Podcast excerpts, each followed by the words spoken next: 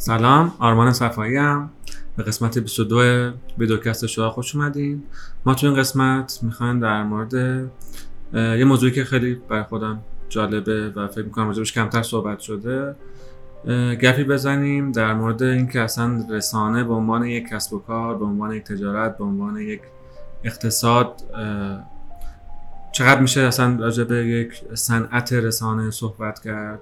حالا رسانه با موضوعات کارکرد اجتماعیش و اثراتی که در جامعه داره اینها حتما از ضرورتهاش و اهمیتش خیلی زده ولی به عنوان یک صنعت به عنوان یک کسب و کار حداقل با ساختارش با هزینه‌هاش با عملیاتی که توش انجام میشه و ما به ازاش چگونه باید چه business model ی داشته باشه کسب درآمد کنه اینها شاید موضوعاتی که حالا برای خودم خیلی مهم و جذابه. و اصلا اسکیل کردن در رسانه. چگونه بزرگ بشه توسعه های بهتری پیدا بکنه.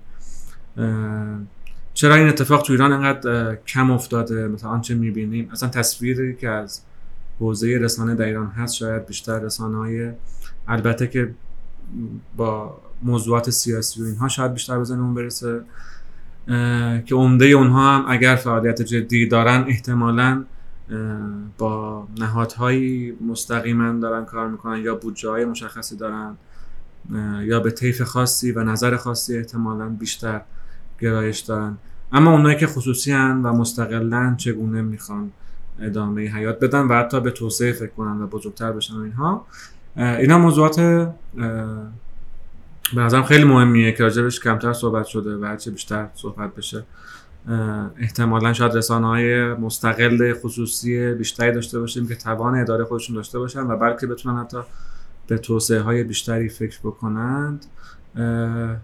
و طبیعتا خب هم برای سمت کسب و کارها هم برای همون کارکردها و ضرورت که رسانه داره همش می‌تونه تو جامعه ما بیشتر رواج پیدا بکنه. اما خب کس رسانه خصوصی که می‌شناسیم هم خیلی ها چالش های خیلی زیادی دارن حداقل. خب ما خوشبختانه شانس و سعادت اینو داشتیم که با خیلی از رسانه ها همیشه در ارتباط باشیم و مخصوصا از جنبه های مالی فعالیت و وضعیتشون رو خیلی اوقات دیدیم. خدا شکر که تعداد خوبی رسانه خصوصی خوب داریم ولی وضعیت کلان حوزه رسانه بخش نیست متاسفانه و یه میزان خوبی هستن که آنچنان وضعیت شاید قابل قبولی ندارن. من دیگه خیلی صحبت کردم. مانی قاسمی از دیجیاتو افتخار داده امروز اومده پیش ما. خب ما با دیجیاتو همیشه همیشه رابطه خیلی خوبی داشتیم و جزء رسانه های بسیار موثری بوده در همین بخش اقتصاد خصوصی رسانه. فکر می‌کنم حالا خودش بگه. من یادم تو ویسیکاپ شریف 6 7 سال پیش مانر بودیم که اومده بود داشت راجع به دیجیاتو پرزنت می‌کرد که اصلا می‌خواد دیجیاتو چیکار کنه و اینا. اونجا آشنا شدم و اسم من واسه یادم مونده بود و اینا که بعدا دیگه شانس داشتیم که همکار باشیم باش بسیار خوش اخلاق و خوب و نه خلاصه. دخمش هستیم. خیلی خوشمندیم. سلمان جان ممنونم از دعوتت. خوشحالم که در پادکست شما هستم. و البته خود گفتی ویدیو کست بکنم جفتشه البته. آره, آره. آره. سلام می‌کنم به مخاطبین خوبمون و در خدمت هستم. آره خودتو معرفی کن که بعد همین تاپیکایی که گفتم خودش کلی شده اکثر وقت کنی. من 34 سالمه مهندسی صنایع خوندم. دیجیاتو رو فکر کنم 9 سال پیش موقعی که 23 4 سالم بود. آره 25 سالم بود فکر کنم راه اندازی کردم. و خب تا اینجا هم خیلی مسیر هیجان انگیز و پرفراز و نشیبی رو طی کردیم. اون اوایل اگه بهم می‌گفتی تصورت از این راهی که داری شروع می‌کنی اینه که به این جایگاه الان برسی که میلیون ها نفر دنبالت می‌کنن و به اعتماد دارن به عنوان رسانه. می‌گفتم نه. یعنی تصور اولی هم این نبود واقعیتش ولی خب هم خوششانس بودم که با تیم خوبی کار کردم هم تونستیم که لطف مخاطبینمون رو داشته باشیم که بهمون اعتماد کنن. واقعا مخاطبین فکر کنم ارزشمندترین سرمایه هر رسانه هستن. و خب الان هم که در خدمتشون. نمت که خودتو کم معرفی کردی فکر کنم. فقط 24 سالته صنایع خوندی. دیگه چی بگم؟ دیگه کار دیگه کردی؟ حالا آره من در واقع خب پدر و مادر هر دو تو حوزه ادبیات و زبانشناسی فعال بودن. من فکر کنم این علاقم به نوشتن و محتوا و ژورنالیسم از هم کودکی شکل گرفتم. ولی خب دنبال با توجه اینکه صنایع خونده بودم اون مسیر حرفه رو در ابتدا به اون سمت تعریف کرده بودم. توی مدت سعی کردم حالا میگن راجع مهندسی صنایع اقیانوسی به عمق یک وجبن دیگه یعنی. همشون توی دانشهای مختلفی تجربی دارن. و من هم سعی کردم توی این مدتی که کار می‌کنم بتونم تجربه مختلفی تو حوزه‌های مختلف به دست بیارم. کارم رو به عنوان یعنی تجربه جدیم به عنوان مدیر فروش توی یک شرکتی شروع کردم که در زمینه هوشمندسازی مدارس فعالیت می‌کرد. نرم افزارها و سخت افزارهای هوشمندسازی مدارس رو در واقع تولید می‌کردن و من وظیفه داشتم که مدارس رو با این بسترها آشنا کنم و کمک کنم که این بسترها توشون پیاده سازی بشه. و بعدش مسیرم ادامه پیدا کرد به حوزه product management توی شرکت نرم افزاری کار می‌کردم که در واقع پلتفرم های مختلفی رو مینوشت. روی یک محصول streaming music کار می‌کردم روی یک social network بازی کار می‌کردم به عنوان product manager و خب در کنار اینا همیشه به نوشتن هم مشغول بودم. حالا از اون جوونی که وبلاگ خودم رو داشتم و توش می نوشتم نمی‌دونم حوزش تکنولوژی بود؟ نه خیلی در واقع اوایرش جنرال می نوشتم ولی اولین بار که آیفون چهار رو گرفتم آرمان خیلی این دیوایس رو من تاثیر چیزی گذاشت تاثیر بزرگی گذاشت و از اونجا بود که علاقم به تکنولوژی شروع شد. یه کم کم رفتم سمت تکنولوژی نوشتن. اولین بار آرش برحمن منو توی عصر ارتباط استخدام کردش. فکر کنم اون بود که حالا این علاقه و نمی‌دونم اگه استعدادی باشه تشخیص داد و به فضا داد که توی عصر ارتباط کارمو شروع کنم. بعدها در واقع توی وبسایت نارنجی که اولین وبسایت تکنولوژی خبری تکنولوژی بله. ایران بود فعالیتمو شروع کردم. تا همینجوری ادامه داشت. یعنی من کار اصلی و حرفمو داشتم و کار ژورنالیسممو کنارش انجام می‌دادم. ولی رسیدیم به این نقطه که نارنجی تعطیل شد بله. و متاسفانه که علی اصغر هنرمندم خیلی زحمت کشیده بود براش. نارنجی تعطیل شد و خب من یه خلای جدی رو احساس کردم توی زندگیم. یعنی تا قبلش فکر کردم نوشتن یه هابیه ولی بعد از اینکه متوقف شد دیدم که او چقدر این نقش مهمی داشته توی زندگی من. خلاصه که یه ریسکی کردم از کارم اومدم بیرون و تمرکزم گذاشتم روی راه اندازی دیجیاتو فکر کنم حدود یک سال بعد از تعطیلی نارنجی بود که ما دیجیاتو رو آوردیم بالا. اون موقع با یکی از بچه های سابق نارنجی به اسم نیما دادگستر. دیجیاتو راه اندازی شد. ولی خب نیما حدود یه ماه بعد از راه اندازی دیگه جدا شد. از تیم و من این مسیر رو تنهایی اومدم جلو. خیلی میگم اون موقع شاید عجیب غریب بود که مثلا تو یه کاری که خب پوزیشن خوبی بود درآمد خوبی داشت برای اون زمان و آیندهش هم آینده روشنی بود. یعنی product management الان می‌بینیم که خیلی هم رو بورسه. ولی واقعا گفتم بذارین ریسک رو بکنم دیگه. همزمان مثلا یادم اون اوایل دیجیاتو من MBA دانشگاه تهرانم قبول شده بودم. اونم اومدم بیرون. یعنی دیدم که نمی‌تونم تمرکز کنم روی کار به اندازه کافی. و خلاصه که چسبیدم به دیجیاتو با یه تیم 3 4 5 نفره شروع کردیم و الان خوشحالم بگم که بیش از 70 نفر دارن توی دیجیتو فعالیت می‌کنن. خیلی خوب سال 90 چند شد؟ 93 93 الان اسم نارنجی اومد گفتم اینو اینو یکم زومین کنیم میگم چی شد نارنجی؟ اصلا ما ببین فکر کنم اصلا دستگیری و اینا هم بود موضوع. آره فکر می‌کنم که در واقع من خودم خیلی در جریان جزئیات کار به صورت کامل نیستم راستشو بخوای. ولی مسئله خود نارنجی نبود. در واقع یک شرکت فناوری محوری بود که توی. کرمان فعالیت می‌کرد و اه، ظاهرا اه، حالا نهادهای اطلاعاتی اون در واقع شرکتی که تو کرمان فعال بود و باهاش به مشکل خوردن و بعد خودشون به خیلی.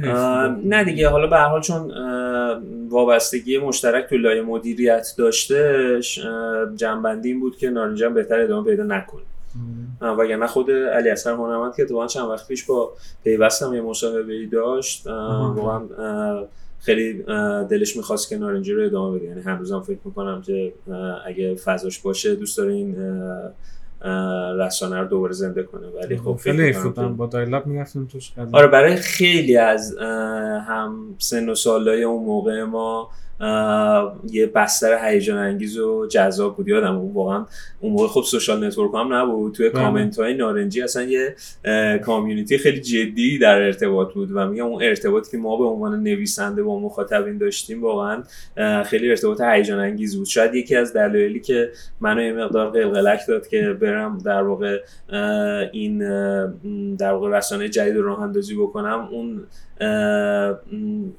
ارتباطی بود که دیگه نمی‌تونستم با مخاطبم داشته باشم و واقعا اینکه تو بتونی از مخاطبت انرژی بگیری برای اینکه قلمتو به جریان بندازی خیلی حس خوبه برای خودم.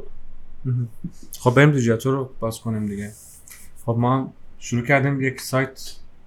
اولش سایت بود دیگه ولی اون موقع سوشال نبود یه سایت شروع کردیم و هرچی محتوا خودتو یکی دو نفر دیگه می نوشتیم آره؟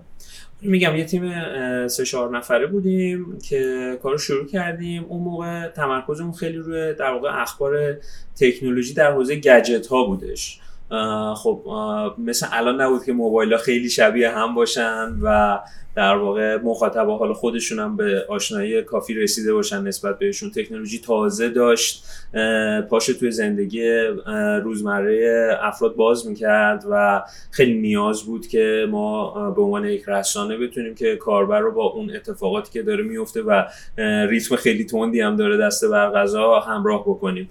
برای همین تمرکزمون ابتدا روی اخبار گجت ها بودش بررسی موبایل ها بودش لپتاپ ها بودش. یعنی نه همه دلیه یا مثلا یه business plan و یک roadmap نه، از اون- که از من اون- کار می‌کنم اینقدر هزینه شه بعد از یک سال اینقدر درآمد میاد. از اینجا استراتژی ورود به بازارم باشه. بعد ببین، این محتوا رو اضافه کنم. آرمان 25 سالم بود اون موقع. یعنی اگه بخوام بگم که خیلی به business تسلط داشتم واقعا غلو کردم. خب تنها چیزایی که می‌دونستم از همون ابتدا این بود که این رسانه کسب و کاره و باید به درآمد برسه. خب این چیزی بود که خیلی بهش باور داشتم. یعنی می‌دونستم اگه این نتونه به درآمد برسه امکان ادامه دادنش هم نیست.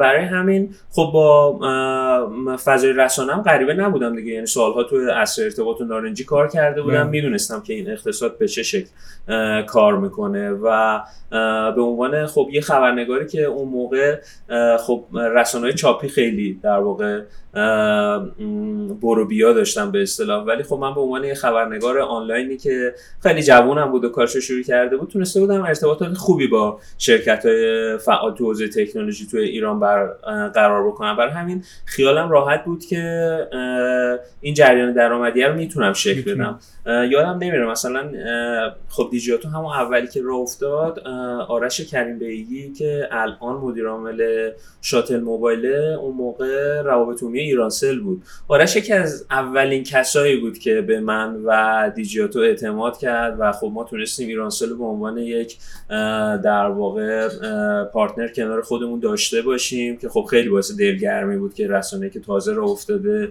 بتونه که یکی از یعنی بزرگترین در واقع تبلیغاتش رو آورد توی تبلیغات؟ ایرانسل رو آورد توی دیجیاتو بله بنر داد بهمون یادم تا سالها اون تاپ؟ بنره.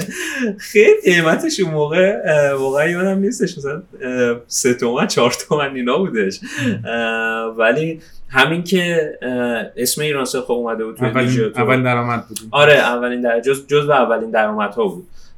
یا در واقع خب سونی موبایل اون موقع ساناز کوشا مدیر نمایندگی سونی توی ایران بودش. خب اون موقع شرکت های بین‌المللی توی ایران رسما فعالیت داشتن و خب الان خیلی جاشون خالیه.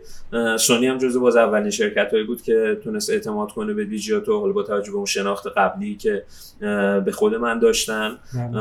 و اینا کمک کردن که خب این اقتصاد کم کم شکل بگیره توی رسانه دیجیاتو و ما بتونیم که تیم بزرگتر کنیم. اینا بعد چند ماه؟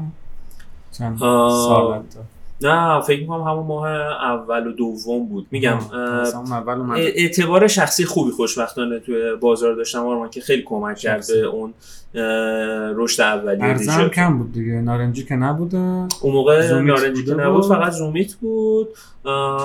بودن رسانه دیگه مثلا آیتی رسان و فارنت و اینا بودن آره. ولی خب فکر کنم جدی ترین رسانه که اون موقع فعالیت می‌کرد زومیت بود که زومیت فکر کنم الان 12 13 سالشه یعنی از ما یه 4 5 سالی بزرگتر. بله، بله. و آره اون موقعی که نارنجی تعطیل شد خب خیلی از کاربرا سویش کردن روی زومیت ولی باز همچنان یه خلایی توی بازار بودش. و ما سعی کردیم با دیجیاتو اون خلاه رو پوشش بدیم. Mm-hmm. خودش می‌گفتی اخبار موبایل شروع کردیم بعدش؟ آره با اخبار موبایل شروع کردیم ولی بعدا سعی کردیم که حوزه فعالیتمون رو گسترش بدیم دیگه. یعنی بعدا به مرور بازی های ویدیویی اضافه شدن بخش نرم افزارمون اضافه شد بخش خودرو رو سالها بعدش اضافه کردیم بعدتر بخش علمی رو اخبار علمی رو سعی کردیم اضافه کنیم. کم کم رفتیم به سمت اینکه در واقع با پرورش خبرنگار بتونیم اخبار حوزه آی سی داخل ایران رو هم پوشش بدیم که این قسمت واقعا یه نقطه عطف جدی بودش دیگه. یعنی تونستش که بلوغی رو توی دیجیاتو به وجود بیاره و ارتباط ما رو با بازار فناوری ایران تنگا تنگتر بکنه و دیجیاتو رو تبدیل بکنه به رسانه ای که پل ارتباطی بین کسب و کارهای فعال حوزه تکنولوژی توی ایران و مخاطب باشه. رسانه فناوری بودید؟ الان رسانه در واقع رسانه فناوری نه. تجهیزات الکترونیک. آره ببین به هر حال اینا همشون همشون زیر شاخه الان فناوریه. آره همه اون موقع فناوری بودیم. خب, خب تکنولوژی خیلی بازه گسترده ای داره. خب یعنی اینکه میگم مثلا ما خودرو رو هم اضافه کردیم به هر حال نگاهمون این بود که تکنولوژی تو صنعت خودرو هم حتی حضور پررنگی داره و سعی کردیم از این زاویه به حوزه خودرو نگاه بکنیم. برای همین فهم کنم که حوزه خوبی رو انتخاب کردیم. یعنی حوزه بود که هی خودش داشت رشد می‌کرد خیلی اتفاقات هیجان انگیزی داشت توش میافتاد و میگم وارد زندگی مردم شده بود دیگه. یعنی ما از بله. مخاطب شاید اوایلش واقعا اون خوره های تکنولوژی ما رو صرفا دنبال می‌کردن ولی بعدا سعی کردیم که واقعا مخاطبای عامتر رو هم به دیجیاتو اضافه بکنیم و سعی کنیم اونا رو هم با دنیای تکنولوژی آشنا بکنیم. یکی از فلسفه های کاریمون اصلا همین بود. یعنی شعار دیجیاتو اون اوایلی که راه افتاد زندگی با تکنولوژی بود. یعنی ما همیشه یکی از هدفهایی که بر خودمون تعریف کرده بودیم بود که آقا اون مسئله شاید نسبتا پیچیده تکنولوژی رو ما باید بتونیم انقدر ساده روایت بکنیم که هر مخاطبی که میخونتش بتونه باش ارتباط برقرار کنه و ترغیب بشه که از اون تکنولوژی تو زندگیش استفاده بکنه. خب این روند رو داشتی می‌گفتی روند کلی موضوعاتی که بهش پرداختی می‌گفتی.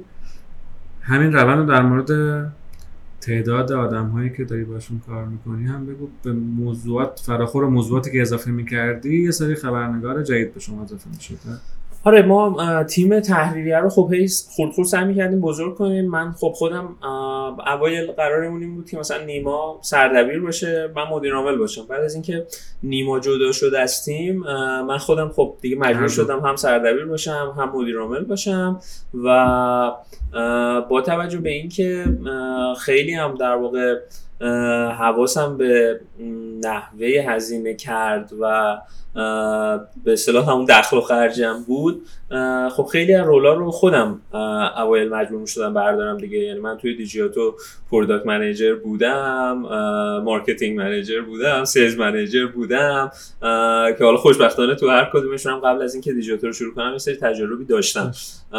و خب این خیلی کمک کرد که بتونیم cost ا رو به خصوص اون اوایل کار که حالا احتیاج به بازه‌ای داشتیم تا به درآمدزایی برسیم کنترل بکنیم. ولی هی آدم های متخصص به ما اضافه شدن دیگه. یعنی به مرور خب کارشناس های سئو بهمون اضافه شدن کارشناس های فروش بهمون اضافه شدن و بخش مالیمون رو سعی کردیم تقویت بکنیم. بخش مولتی میدیا با توجه به اینکه دیگه سلیقه مخاطب هی داشت عوض می‌شد و می‌رفت به سمت فضاهای ویدیویی. سعی کردیم اونا رو تقویت بکنیم. social social network ها بخش خیلی مهمی از فعالیت ما هستن. تیم social network ها رو سعی کردیم بزرگتر بکنیم و بچه های فنی بیشتر شدن به مرور دیگه برات بگم که آره اینا تقریبا دپارتمان اصلی هستن که دارن توی پشت صحنه دیجیاتو فعالیت می‌کنن و البته خود تحریریه که دیگه حالا با نویسنده های متخصص هر حوزه که در واقع آشنا می‌شدیم سعی کردیم اون حوزه رو هم گسترش بدیم. حالا با همین همینطوری روند روندی متغیرها و شاخص های بازدیدی و اینها رو بگو از نظر سایت. مثلا سال اول تا چقدر رفت بالا؟ مثلا این موضوع اضافه کردیم. ببین زیاد شد آره یادمه که حالا باید مثلا analytic دیجیاتو نگاه کنم ولی یادمه که همون روز اول یعنی میرم تو اون سال 93 2014 اینا که analytic و میرم عقب می‌بینم اون روز launch مثلا با اگه اشتباه نکنم حدود دو سه هزار نفر ترافیک launch شد دیجیاتو یعنی همین که ما تو social network مون توییتر بود اون موقع فکر کنم دیگه چیز دیگه ای نبودش. توی توییتر اعلام کردیم که دیجیاتو متولد شده و اومده بالا. چرا اینستاگرام هم بود؟ البته اینستاگرام هم بود. مخاطبا خب لطف داشتن و با توجه اون شناخت قبلی که از ما به واسطه حالا فعالیت من توی نارنجی و عصر ارتباط و اینا اون موقع من فکر کنم تلویزیون هم می‌رفتم. توی برنامه فناوری تلویزیون هم حضور داشتم. یه خلاصه مخاطب منو میشناخت نیما رو میشناخت. و اضافه شدن هست همون ابتدا دنبالمون کردن و دیگه حالا عدد همینجوری می‌رفت بالا دیگه صد هزار تا یه میلیون دو میلیون. خیلی checkpoint های دقیقی خاطرم نیست راستشو بخواید. که گفتی آی اضافه کردید از نظر درآمدی نقطه بود. بازدید خیلی. از نظر تاثیرگذاری به نظر من در واقع برامون خیلی اهمیت داشت. و آره اینکه بگم بازدید شگرفی رو برامون رقم زد به این شکل نبود. خب اتفاقا اینجوری بود که ما می‌خواستیم همون بازدید کننده که داشتیم رو به مسائلی که داخل ایران هم داره اتفاق میفته حساس کنیم آگاهش کنیم. بگیم که آقا OK تو حالا درسته به موبایل و گجت و فلان و اینا علاقه داری ولی بدون مثلا تو لایه سیاست گذاری اینترنت کشورت که داری توش زندگی می‌کنی و اون بستر اصلی کار کردن تو با همه این device ها و گجت هم داره این اتفاقا میفته خب اینکه آقا مثلا الان چه می‌دونم رایتل این انحصار 3G رو داره این در واقع بقیه اپراتورها نمی‌تونن 3G شون رو باز بکنن و اینا به این خاطر است. خب و تو سعی کن این مطالبه رو داخل خودت داشته باشی که این صنعت بتونه داخل کشور پیشرفت بکنه. تا بعدش هم دیگه استارتاپ ها و اینا شکل گرفتن اسنپ اومد دیجیکالا بودش رشد بیشتری داشتش. روزهای اول اسنپ رو یادم میاد. مثلا اون موقع اسمش تاکسیا بود اگه خاطرت باشه و مثلا یکی از ارزش افزوده هایی که می‌داد این بود که وای فای رایگان می‌داد. مثلا موقع دقیقا همون time انحصار رایتل هم بود. اگه اشتباه نکنم که مثلا به, مو... به راننده ها سیم کارت می‌دادن که مثلا hotspot شون روشن کنن مسافرها بتونن استفاده کنن و اینا.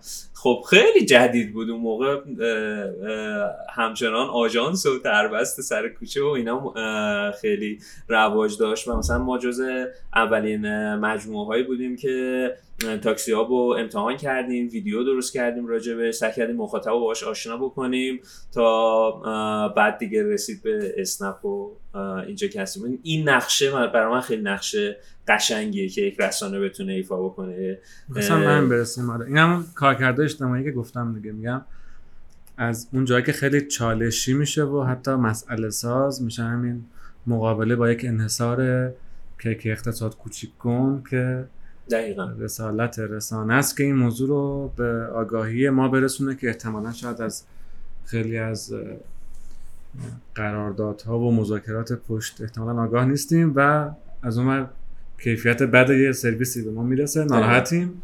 پشتش چرا اتفاق افتاده و چون زمین بازی چی بوده رو بلد نیستیم مثلا. اگه یادت باشه اسنپ ماجرا کم نداشت تا استیبل بشه و جا بیفته. اون اوایلی که داشت پا می‌گرفت یادم ریخته بودن دفترش راننده ها دفتر رو در شیگونده بودن شیشه ها رو شکسته بودن و اینا و خب ما ویدیوهای اینا رو منتشر کردیم سعی کردیم مخاطب در جریان قرار بگیره که آقا چه اتفاقایی داره میفته و به قول تو بهتر سعی کنه اون چه که پشت صحنه اون سرویس که داره ازش استفاده می‌کنه رو درک کنه.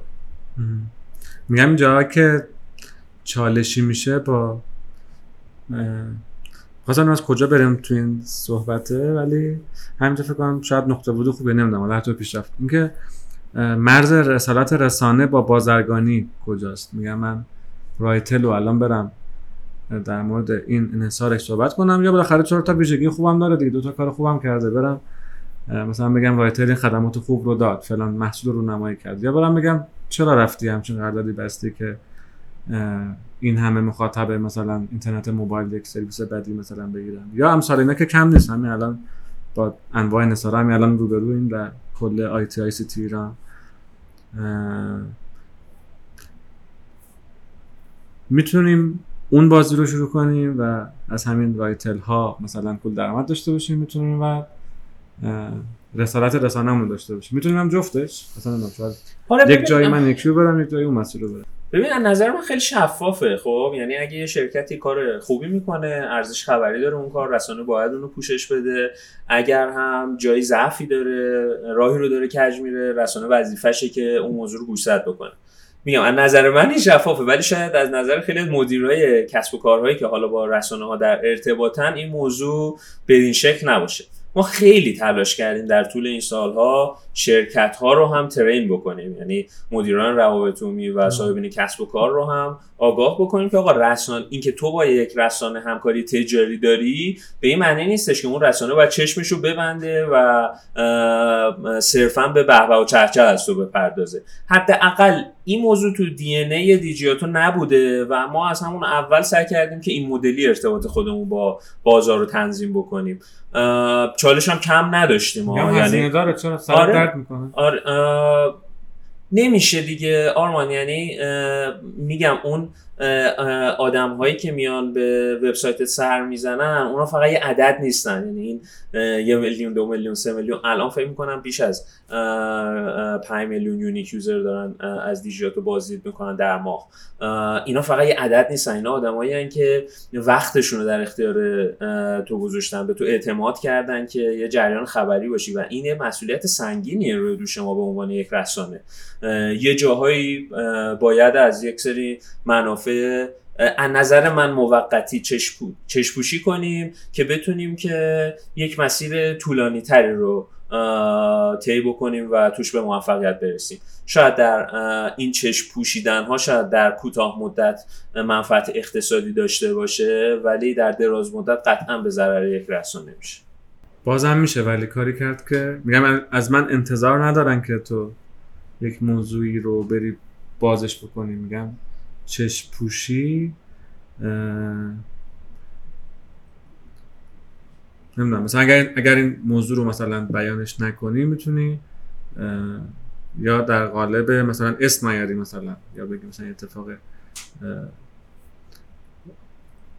نمی‌دونم. میگم این اتفاق یک هزینه بر تو داره که به اون درآمده که خیلی غیر مستقیم و بلند مدت در جذب ترافیک و کاربر با کیفیت بیشتر. احساس می‌کنم شاید انگار معادله مثلا خیلی مسئولیت اجتماعی طوره دیگه وگرنه به طور رو کاغذ انگار نقدیش نمیصرفه من این کار بکنم. نه من اسمشو مسئولیت اجتماعی نمی‌ذارم. به نظر من یک رسانه سالم باید بتونه این مدلی کار بکنه خب و وظیفشه مسئولیت اجتماعی چیست مسئولیت اجتماعی انگار یک کار extra ییه که آره. business ها انجام میدن. این تو رسانه به نظر من نمی گنجه وظیفش باید بتونه که این تعادله رو برقرار بکنه. خب به نظر که چالش اصلی مدیریت یک رسانه هم دقیقا برقراری این تعامل است. تو خیلی از کشورهای دنیا شرکت ها و رسانه ها به این تعامل درست با همدیگه رسیدن. خب مثلا چه می‌دونم تو الان هزینهش موقعی چیز هم هست دیگه حتی آره هزینهش هم ما اذیت زیاد شدیم. جانینا ما ما برسه حالا دیگه ما خوشبختانه حوزمون سیاسی نیستش برای همین هنوز حداقل به اون نقطه نرسیدیم. ولی آره ما در طول این سالا بارها شده که شرکت ها بنراشون بنراشون رو کنسل کردن. آره دیگه دقیقا این مدلی بوده که حالا شکایت می‌کنیم ازتون و فلان و بهمان و اینا. ولی پاش واسدادیم دادسرای رسانه رفتی تا حالا؟ دادسرای رسانه رفتم ولی نه برای این موضوع. یادم یه روزی یهو از افرانت زنگ زدن که آقا کمیته فیلترینگ گفته که host شما رو خاموش کنیم. اصلا یعنی به ما هم اطلاعی نداده بود کمیته فیلترینگ چون روال کمیته فیلترینگ معمولا اینجوریه که ایمیل می‌زنه آقا مثلا این مطلب خلاف موازینه مثلا حالا حذفش کنید یا همچین چیز. این دفعه دیگه به ریشه زده بودن دیگه خلاصه من استرس و اینا که ای وای چیکار کنیم و چی شده و اینا به این زنگ بزن به اون زنگ بزن و اینا. آخر سر متوجه شدیم که در واقع یه شکایتی توی دادسرا تنظیم شده. من پامم اون موقع شکسته بود دیگه. این اسامو زدم زیر بغلم و اینا رفتم دادسر سمت بازار دادسر رسانه رفتم اونجا و پاسپورت پرونده رو پیدا کردم و پرونده رو آورد. متوجه شدیم که در واقع فکر کنم دانشگاه تهران بود یا یه همچین نهادی به خاطر اینکه ما یک اپلیکیشن لغتنامه دهخدا رو معرفی کرده بودیم به خاطر کپی رایت شکایت کرده بود. یعنی این اپلیکیشن ظاهرا کپی رایت نداشته بود. حالا دوستانم این درک نداشتن که آقا این یه رسانه است اینو معرفی کرده فقط و لینک شده به کافه بازار و اصلا کافه بازار باید دانلود بشه. واقعا با این وضع خیلی کاری نیستیم که هیچ چیزی رو چک بکنیم و اینا. دیگه خلاصه یادم اون موقع قاضیه گفتش که قاضی اصلی هم نبود قاضی کیشی اومد یه خانمی بود. گفتش که اگه تفهیم اتهامت کنم و توضیحاتت قانع هم نکنه میفرستم زندان ها. گفتم که نه بفرمایید دیگه نمیشه که این فیلتر بمونه. توضیح دادم بهش و اینا. خوشبختانه قانع شد. گفت باشه برو حالا شنبه چهارشنبه بود این روزی که دارم صحبت می‌کنم. گفت برو حالا شنبه ما رفع فیلتر رو میفرستیم برای کمیته فیلترینگ و اینا. گفتم خانم نمیشه و اینا. گفت آخه قاضی پر قاضی اصلی پرونده نیست. اون باید تو پنل خودش این درخواست رو بفرسته. دیگه آخر هفته هم که چی شنبه میادش. گفتم خانم نمیشه سه روز سایت تعطیل باشه. نه همه سئو و فلان و فهمان و اینا به هم می‌خوره. دیگه خلاصه رازیش کردم که حکم دستی نوشت رو کاغذ مهر امضا زد داد به خودم. باز دوباره من با اون پای شکسته شروع کردم رفتم فکر کنم تو کمیته فیلترینگ تو کاخ دادگستریه. یه مقدار بالاتر از همون دادسراست. دادم اونجا و دیگه پیداشون کردم دادم بهشون و فرداش فکر کنم OK شد. اما عصرش دیگه خورد خورد شروع شد OK شدن به اپراتورهای مختلف و اینا. خیلی تجربه بدی بود. میگم خیلی حتما که خیلی کننده است. هر یه ساعتی که پایین باشه. دقیقاً. آره. ببین حالا مثلا الان انقدر خود حالا همین ما رسانه ها و اینا صحبت کردیم راجع به آسیب های اینکه آقا کسب و کار اینترنتی یه مقدار فرق می‌کنه با بقیه کسب و کار مثلا واقعا این هر یه ساعت دان بودنش خیلی می‌تونه کاست داشته باشه. تازه این مقدار الان درکا بهتر شده. این ماجرا که بعد تعریف کنم مثلا 4 5 سال پیشه. و اون موقع خیلی ریلکس بودن حالا برو مثلا شنبه بیا. اینجوری کار نمی‌کنه. آره 96 7 بود دیگه فکر کنم. همین جاب جاب اینجا بود و بعد هم جاب ما و همجوری پست همه فیلتر می‌کردم دوباره باز می‌شد. هر شکایت ساده ای سریع فیلتر می‌شد تا حتی سازمان دولتی هم فیلتر می‌کردن بله. آره. عجب. خیلی خوب. داشتیم در, در مورد رشد تعداد افراد خودتون می‌گفتی. اصلا به عنوان یک کسب و کار این رسانه رو ببینیم KPI یک رسانه چی هست تو به عنوان یک مدیر عامل یک رسانه چیا رو می‌بینی؟ یه بخشیش همین جنس موارد کیفیه که اصلا کمی نیست همین اعتماد کاربر به رسانه. نمی‌دونم اینو, مثلا با چی میسنجیش این کیفیت چی هست؟ و بعد اون کمیات چی هستن به عنوان business بالاخره من کمی رو رصد کنم اینا چی هست که رصد می‌کنم؟ ببین ما خب همیشه مثلا یکی از مواردی که مانیتور می‌کنیم تعداد خود کاربریه که بهمون رجوع می‌کنه و اون بحث اعتماده رو سعی می‌کنیم با فاکتورهایی مثل retention یا در واقع share شدن پست ها مثلا توی social network ها و اینا بسنجیم. و حالا فیدبکی که از خود بازار بنوی می‌گیریم پیج ویو ماهانه؟ پیج یونیک یونیک ویزیت پیج ویو در واقع تایم آن سایت بانس ریت و ریتنشن. خیلی خوب. ریتنشن چی می‌فهمیم؟ ریتنشن خود گوگل آنالیتیک فکر کنم میگه داداشو که در واقع نیو یوزرت چقدر ریترنینگ ویزیتورت چقدر. آره. اینا و اینا هم الان تو که در مورد خود سایت. همینطور هم در مورد social. تو social حالا خب این مقدار باز مثلا ما الان active ترین social مون اینستاگرامه که فکر کنم فقط خود دیجیاتو بیش از 400 هزار نفر الان follower داره. در ماه impression ش فکر کنم روی 25 میلیونه. اونجا هم reach و impression و engagement و هم آره دقیقاً. آره. و بعد app app هم داریم آره دیجیاتو فقط جز معدود رسانه های تکنولوژی باشه که اپلیکیشن اندرویدی داره.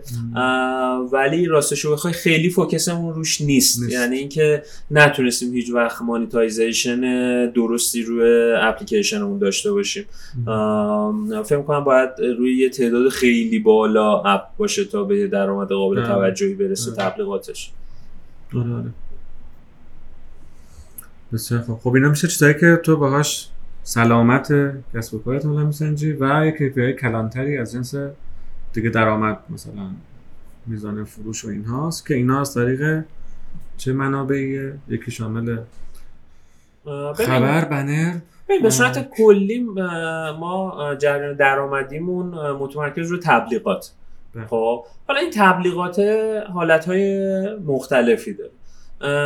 یا تبلیغات بنری یعنی اون advertising space همونه یا در واقع تبلیغات محتوایی که تبلیغات محتوایی هم باز به دو صورته یا تگ رپورتاج آگهی می‌خوره که متنش توسط تحریری ما نگارش نشده. این جنس مطالب و همون ابتداش در واقع به مخاطب اعلام میشه که این یه تبلیغ و توسط تحریری دیجیتال نگارش نشده.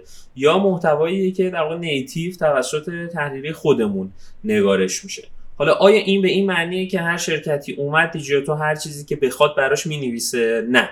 توی فرمت دوم که خود تحریری می نویسه طبعا ما اون استانداردهای رسانه خودمون رو سعی می‌کنیم اعمال کنیم. یعنی موضوع باید برامون به نظر خودمون برای ما و مخاطبمون جذاب باشه و اون موقع با حالا بقیه استانداردامون سعی می‌کنیم مطلبه رو دیولوب بکنیم. در واقع اینجوریه که اوکی حالا یه سری از شرکت ها میان میگن که آقا رسانه باید خبر رو کار بکنه و اصلا لزومی نداره ارتباط مالی وجود داشته باشه اینا. اوکی من تا یه جایشون قبول دارم تا یه جایشون قبول ندارم. خب ما کاری که کردیم اینه که اینجوری تصمیم گیری می‌کنیم. آقا تو به عنوان شرکت یه فعالیتی کردی OK اون فعالیت اگه جذاب باشه من خبر رو کار می‌کنم و به مخاطب اطلاع میدم. حالا اگه تو فکر می‌کنی که می‌خوای کار بیشتری رو این خبره بکنی؟ من سعی می‌کنم spotlight بیشتری رو در واقع در اختیار بذارم resource editorial بیشتری رو می‌ذارم پشت اون موضوع و سعی می‌کنم از جوانب مختلف مخاطب رو نسبت به اون فعالیتی که داری می‌کنی آگاه بکنم. این پس یه جنس دیگه ای از فعالیت محتواییمون میشه. لایه بعدی میره سمت سوشال ها و اینا که در واقع حالا باز تبلیغات تلگرامیمون هستش اینستاگرامیمون هستش تو توییتر تبلیغ نمی کنیم چون در واقع فضای توییتر رو سعی کنیم خیلی در واقع شفاف نگه داریم با توجه به اون جوی که داخلش حاکمه و LinkedIn مون. توییتر دیجیاتو فکر کنم الان هفتاد هزار نفر follower داره که جزو پر مخاطب ترین رسانه های تکنولوژی ایران توی توییتره و لینکدین دیجیاتو رو هم یه مقدار دیر شروع کردیم به عنوان یک مدیوم بهش نگاه کردن ولی تو یک سالی که روش وقت گذاشتیم حدود فکر کنم 20 23 هزار نفر follower تونستیم که جذب کنیم توی لینکدین. این پس شد در واقع فرصت های تبلیغاتی. غیر از این در واقع یه بحث دیگه هم درآمدهای مستقیممونه. یعنی اون درآمدهایی که به واسطه پلتفرم های مثل یوتیوب یا آپارات خلق میشن. که خب حالا آپارات خیلی در واقع به نظر من هنوز نتونسته به مدلی برسه که اون کانتنت کریئتور اون تولید کننده محتوا براش خیلی جذاب باشه اون فعالیته. ولی خب یوتیوب به واسطه اینکه درآمد دلاری هم داره خلق می‌کنه به نظر من خیلی بستر جدی. قابل توجه این این الان الان این قابل توجه سمت چیزا؟ آره ما توی آره ما توی ویجیاتو که رسانه حوزه گیممونه که حالا اینو گفتم دوره آره، برمیگردم به اون روند رشدمون که داشتم تعریف می‌کردم داستان اینم میگم. توی ویجیاتو ما 100 هزار تا subscriber رو توی یوتیوب رد کردیم. این لوح نقره ای که یوتیوب میده رو تونستیم بگیریم و اینا و آره یه جریان درآمدی مهمه برام.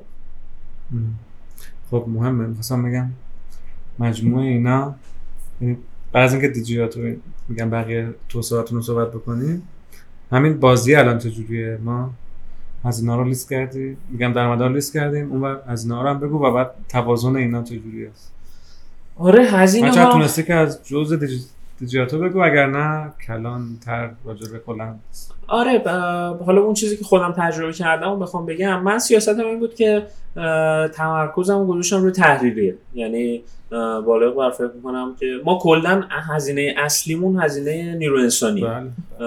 و فکر می‌کنم 90 درصد 85 درصد هزینه مربوط میشه به نیرو انسانی از این قسمت باز قسمت عمدهش برمیگرده به بچه خود تحریری و مثلا خب از اون من هیچ وقت بودجه رو روی marketing دیجیاتو اختصاص ندادم. بودجه رو سعی کردم ببرم سمت SEO یعنی اون بله. آورده ای که SEO می‌تونست برامون داشته باشه بیشتر از هر فعالیت marketing دیگه ای بودش. برای همین تمرکز رو بردم روی سئو. غیر از اون در واقع حالا بخش فنی بخش فروش با ساختار پورسانتی کار می‌کنه. برای همین خب حالا خیلی نسبت مستقیم داره با پرفورمنسی که بله. از خودشون نشون میدن. بخش مالی رو داریم که در واقع حالا تحریریه چند نفر بود؟ تحریریه فکر کنم الان دیجیاتو حدود سی نفره مثلا ثابتشون چند چند نفره؟ ثابت فکر کنم مثلا حدود 20 نفر 20 نفرشون باید ثابت باشن اگه یعنی اشتباه نکنم. یعنی-, یعنی منظورم لیست بیمه و حقوق ثابت و اینا؟ یا به ازای کلمن اینا معمولا. الان فقط خود دیجیاتور البته داشتم می‌گفتم نه دو تا سایت دیگه رو قاطیش نگفتم. ترکیبیه خب؟ یعنی یه سری حق و, حق و تحریرن که خب این امکان به ما میده که با استعدادهای مختلفی توی نقاط مختلف ایران بتونیم همکاری بکنیم. و این خیلی تجربه لذت بخشه. یعنی از مشهد و شمال و اصفهان و شیراز و اینا ما الان نیرو داریم تا کرمانشاه و بندر عباس و اینا که با همون فعالیت می‌کنن. و بخش ویدیو رو داریم که در واقع باز تو این ترند تغییرات محتوایی خب سلیقه مخاطب هی عوض می‌شد. یعنی خیلی مهم بود که ما بتونیم ساختار شرکت رو ساختار اجایلی نگه داریم که با این تغییراتی که داره رخ میده بتونیم همراه بشیم. خب یه تایمی علاقه مخاطب خیلی رفت سمت ویدیو به خصوص با گسترش پلتفرم های مثل یوتیوب و اینستاگرام و اینا. که باز خود این ویدیو هی دستخوش تغییر میشه. یعنی الان اگه دقت کنی باز مثلا فرمت ریلز خیلی داره بله. مورد استقبال قرار می‌گیره اینا. تو هی باید اینا رو باهاشون بازی کنی که اون محتوایی که حالا شاید قلب تپندشون وبسایت باشه بتونه با فرمت های مختلف توی میدیوم های مختلف در واقع خودش رو به نمایش بذاره. مجموع اینا من چه اوردر و مرتبه ای از هزینه است؟ این راجع به دیجیاتو چجوری بگم آخه؟ نمی‌دونم. من که میگم الان دقیق بگو نه نمی‌تونم الان بگم. چند صد میلیون؟ آره خیلی بیشتر. میلیارد بس. ما بین یک تا دو میلیارد داریم راجع به هزینه صحبت خب با قیمت یه بنر میانگین چقدره؟ ببین الان که داریم با هم دیگه صحبت می‌کنیم فکر می‌کنم حدود چهل تومن اینا باید باشه طبعا بر اساس جایگاه متفاوته میانگینش میانگین. آنچه می‌خرم بین اه، 20 تا 30 حدود. نه سی تا چهل سی باشه. آره. که من فکر می‌کنم خیلی این عدده در واقع غیر واقعیه راستشو بخوای خب یعنی وقتی واقعی پایینه آره غیر واقعی پایینه یعنی وقتی مقایسه می‌کنی با قیمت یه بیلبورد توی اتوبان بله. حتی هنوز با قیمت یک آگهی چاپی توی یک روزنامه بله. با تلویزیون خیلی پایین بله. که این انتقاده رو اتفاقا به مثلا بچه های یکتا و مجموعه هایی که دارن به صورت کلیکی کار می‌کنن من خیلی وارد می‌دونم یعنی اونا خیلی نظرم نقش مهمی داشت دارن توی پایین نگه داشتن این قیمته خب ما هیچ وقت کلیکی کار نمی‌کنیم توی دیجیاتو چون معتقدیم ما به ما یه ایمپرشنی داریم میدیم شاید مخاطب اصلا کلیک نکنه ولی همون که تبلیغ رو می‌بینه اثرگذاریشو می‌ذاره مثل یه بیلبوردی که بله. تو اتوبانه ولی خب پلتفرم های کلیکی با توجه به اینکه business model شون خیلی کلیک محوره قیمت رو پایین میارن و من فکر می‌کنم این موضوع روی quality خیلی از رسانه ها هم تاثیر منفی می‌ذاره این رسانه ها رو هل میده به سمت clickbait کار کردن و دنبال کلیک بیشتر گشتن که به هر قیمتی ترافیکشون رو بتونن بالا ببرن که با ترافیک عمده بتونن که در واقع نرخ کلیکشون افزایش بدن مهم. البته همین که یکتانت و ما اینا متهم به گرون فروشی هم هستیم. میگم از این سایت هم ببینید. میگم از این بعد آره همیشه دو طرف هست مثل در واقع اسنپ اینا هم همین مشکل دارن. یعنی راننده ها میگن هزینه پایینه مسافرها میگن هزینه بالاست. مصاحبه با دی ام بورد بود فکر کنم همین یه ماه پیش. داشتم من اینو جواب می‌دادم که چرا ما ما نقشی در گرون کردن نداریم. یعنی میگم رفع اتهام داده بودم که ما گرون بازی نمی‌کنیم ولی از این ور موضوع اینه که داریم ارزون نگم داریم ولی این انتخاب پلتفرم بودن اینا هم داره خلاص دغدغه شما هم درسته میگم ولی حالا ما اینطوری میبینیمش که یک اونی کار کرده داره کلیکیه و اونی که بنر ثابت ماهانه می‌خرم دنبال کارکرد دیگه. یه که احتمالاً یکم اورنس بیشتری می‌خواد اون یکم پرفورمنس بیشتری می‌خواد. اما برای این چیزی که شما میگیدم باید بی تاثیر نبوده رو بازار بنر ثابت مانع که یکی از شرانهای اصلی درآمده خدمت عرض بکنم که به این موضوع همین آسیبه رسیدیم. خوب بود. اینکه من که حالا فضای کلی از درآمد و هزینه دیدم فقط اون توازنه رو فقط به ما خبر بدی بعد موضوع بعدی باز کنم. این درآمد یک تا دو سه میلیارد احتمالا باید با اه، 20 تا بنر مثلا تو ماه جبران شه که طبیعتا 20 تا بنر که اصلا جا نداریم احتمالا 7 8 تاست ببین ما هی در واقع با اون تیکه محتوا آره ببین داره. ما به یه نقطه رسیدیم دیدیم که دیجیاتو پر از بنر شده. خب یعنی از اون طرف من برگه- دیگه است. آره یه برگشتی هم بزنم به اون بحث استقلال رسانه‌ای و اون حالا شاخبازی که جلوی یه سری از این کسب و کارها و اینا به عنوان یک رسانه ما در می آوردیم نمی‌خواستیم محتوامون رو کثیف کنیم. یعنی می‌خواستیم محتوای اون استاندارد رو داشته باشه پس میره فشارش سمت تبلیغات بنری. و به یه نقطه رسیدیم میگیم اوه خیلی داریم user experience بدی رو میدیم به مخاطب. همه بنرها اینجوری چشمک زن اطراف و اینا. اینو واقعا من خودم جای user میذاشتم خجالت میکشیدم ازشون که آقا داریم یه همچین فضایی ما محتوا رو تحویلشون میدیم. تو این نقطه در واقع به این جنبندی رسیدیم که خب چیکار کنیم؟ باید بتونیم که بسترهای نمایش آگهیمون رو گسترش بدیم. برای همین در واقع یکی از راه حل‌هایی که به نظرمون رسید این بود که بتونیم رسانه های جدیدی اصلا خلق بکنیم. که همین شد که در واقع فکر کنم حدود سه سال که از فعالیت دیجیاتو گذشته بود ما روزیاتو رو راه اندازی کردیم روزیاتو یه وبسایتی که تو حوزه در واقع مسائل اجتماعی و اینا می نویسه و تو حوزه سرگرمی و اینا فعالیت بکنه به صورت جنرال حوزه فعالیتش. به صورت کلی و حدود سه چهار سال پیش هم ویجیاتو رو راه اندازی کردیم که در واقع به صورت تخصصی. تو حوزه ویدیو گیم فعالیت می‌کنه یعنی این سکشنی بود که قبلا داخل خود دیجیاتو, دیجیاتو بود با در واقع سردبیر محسن وفانجات که از در واقع همون ابتدای فعالیت دیجیاتو کنار من بود اینو ما جدا کردیم تبدیلش کردیم به یه سایت جداگانه که حالا این سایت ها خودشون باز دوباره بسترهای بیشتری برای نمایش آگهی در اختیار ما میذاشتن. از یه طرف دوباره تلاش کردیم که بتونیم ترافیکمون رو افزایش بدیم که با افزایش ترافیک بتونیم در واقع یه مقدار جایگاه ها رو مثلا به صورت چرخشی نمایش بدیم. یعنی دیگه مثلا به جای اینکه سه تا بنر نمایش بدیم تو سه تا جایگاه مختلف سه تا بنر رو ترکیب بکنیم توی یک یک جایگاه و این به صورت حالا مثلا 25 درصد 30 درصد بتونه بچرخه توی یک جایگاه. و خب اینجوری یه مقدار سعی کردیم فضا رو مدیریت کنیم که خیلی در واقع اون user experience آسیب نبینه. خیلی همیشه هم بررسی کردیم که آیا می‌تونیم درآمد مستقیم از سمت مخاطبمون داشته باشیم یا نه.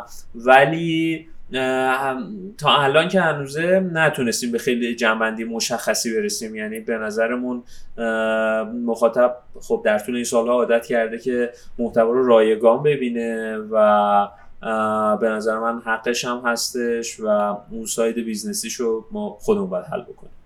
من باید چند تا در واقع موازنه و یا trade-off الان تصمیم رو داریم دیگه؟ الان که گفتی اینا رو گذاشتم کنارم یه trade-off درآمد است و تجربه کاربر تو رسانه که این بیشتر شه اون کم میشه و بالعکس یکی بین بازرگانی و رسالت رسانه بود که این بیشتر اون کم میشه و باز بالعکس یکم بین محتوای کلیک خوره با محتوای یعنی محتوای یکم شاید کلم با احتیاط از لفظ زرد استفاده کنیم.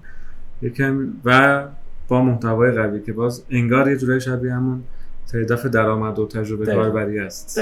شبیه همون. شما بر دوتا اینا نیاز داری ولی اینا باید حتما در یک تعادلی باشن و شاید من الان برداشتم از مدیریت رسانه این بود که کجای این حده وایسته و این شاید مشخص کننده جایگاه یک رسانه است شاید که هر کس کجای این طیفه وایستاده و طبیعتا خودت اتمانا دیجیتال همش به سمت کاربر می‌بینی. تلاشمو کردم. آره ولی بالاخره تا یه جایی که همین هزینه میلیاردی رو بتونه پوشش آره بده. دیگه تش می‌رسیم به اینکه آقا اینم یه کسب و کار باید در واقع به زینفانش سود برسونه. و خب ما همون اولی که دیجیاتو داشتیم راه انداختیم من یه پول کوچیکی از خودم گذاشتم من نیمای پول کوچیک خودمون گذاشتیم سعی کردیم کار اولیه طراحی سایت و استخدام نویسنده های اولیه رو انجام بدیم. ولی بعدش در واقع فکر هم حتی قبل از launch یا نه فکر ماه دوم سوم فعالیت دیجیاتو بود که ما round اول raise کردیم و سرمایه گرفتیم که خب خیلی کمک کرد که با کیفیت تر بتونیم دیجیتال رو پیش ببریم. خب این موضوع جذب سرمایه هم نظرم جای کار بیشتری داره. بریم برای اپیزود بعدی که اگر موافقین روی این بیشتر صحبت بکنیم. فعلا پس خدا نگهدار.